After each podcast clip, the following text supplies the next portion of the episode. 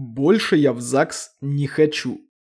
Я женатый человек, мне нельзя в бельдяшке э, доедать вкусняшки без нее и жалеть.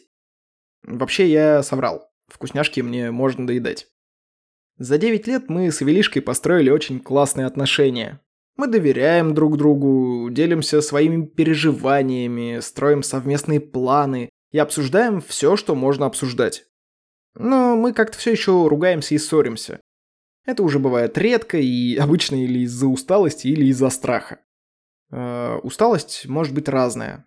Мы устаем от детей, которые с нами 24 на 7, э, от шума, от большого количества эмоций, от безденежья или от каких-то, ну не знаю, особо приставучих болезней. А боимся одного – развестись.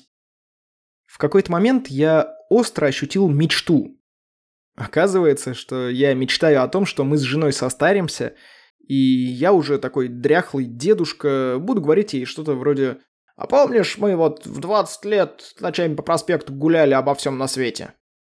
Меня эта мечта поразила. Во-первых, это вообще первая мечта о старости.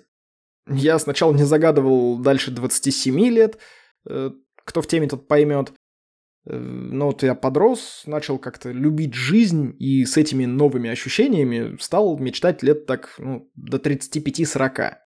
А тут хлобысь и мечта, в которой мне лет 70, не меньше. Дай бог вообще дожить. До свадьбы мы расставались раз 8 или 9. И после свадьбы мы несколько раз заикнулись про развод, а потом вот эта мечта появилась. Я ее жене озвучил, и теперь у нас развод обсуждается только как отбойник, куда нельзя врезаться. Мы оба ведем наш корабль любви к счастливой гавани престарелой семейной жизни, и оба стараемся изо всех сил, чтобы нашу посудину не утопить. Мне почти 30 лет. В почти 30 лет мой отец развелся с моей мамой. Я повторения истории не хочу.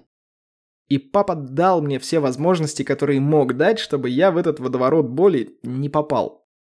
Но он же не мог научить меня, как жить мне. Не мог дать мне даже свой жизненный опыт. И не мог рассказать, что случилось тогда в 95-м. Мы сами научились говорить. Сначала это были разговоры о том, кто больше мудак. Конечно, это были взаимные обвинения упреки. Потом все резко поменялось. Теперь мы стали на себя наговаривать. Э, опять появился чемпионат за звание мудака, но теперь мы хотели победить. А сейчас просто говорим, что устали или что у кого-то перегруз случился. Обсуждаем какие-то важные темы уже ну, как-то без надрыва и истерик. Незачем. Оказалось, проще взять паузу в вопросе, э, дать себе выдохнуть или выгулять все свои эмоции и страхи, чтобы они с конкретикой не смешивались. И вот уже потом спокойным возвращаться к сути дела. Мы научились слушать.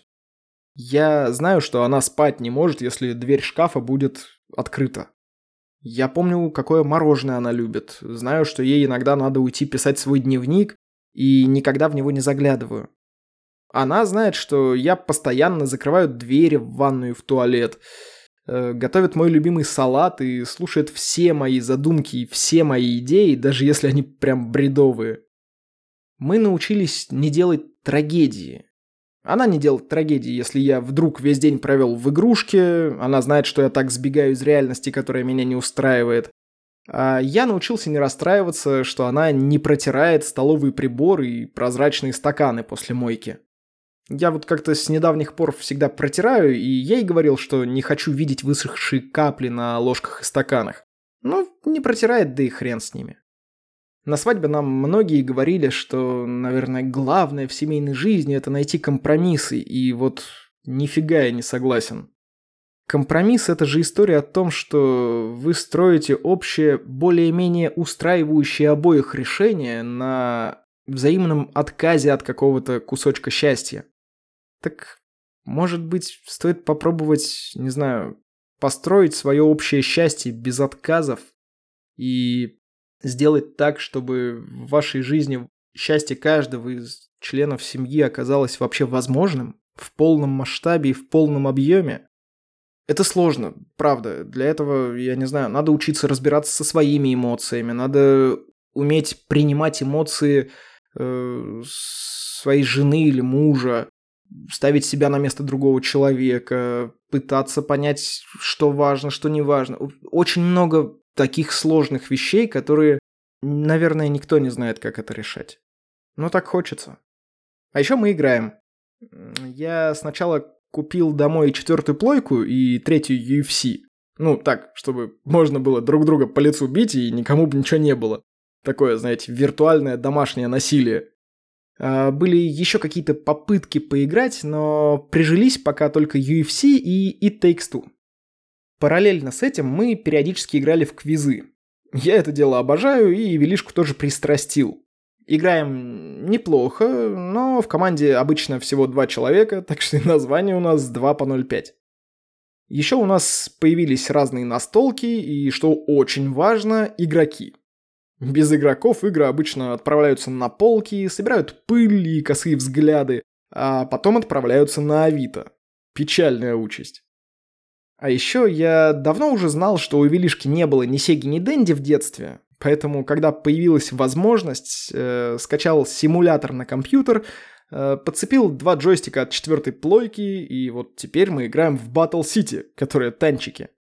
В планах еще Чип и Дейл, братья Марио, Соника и Короля Льва мы уже видели, а Rock n' Roll Racing пока еще не зашла.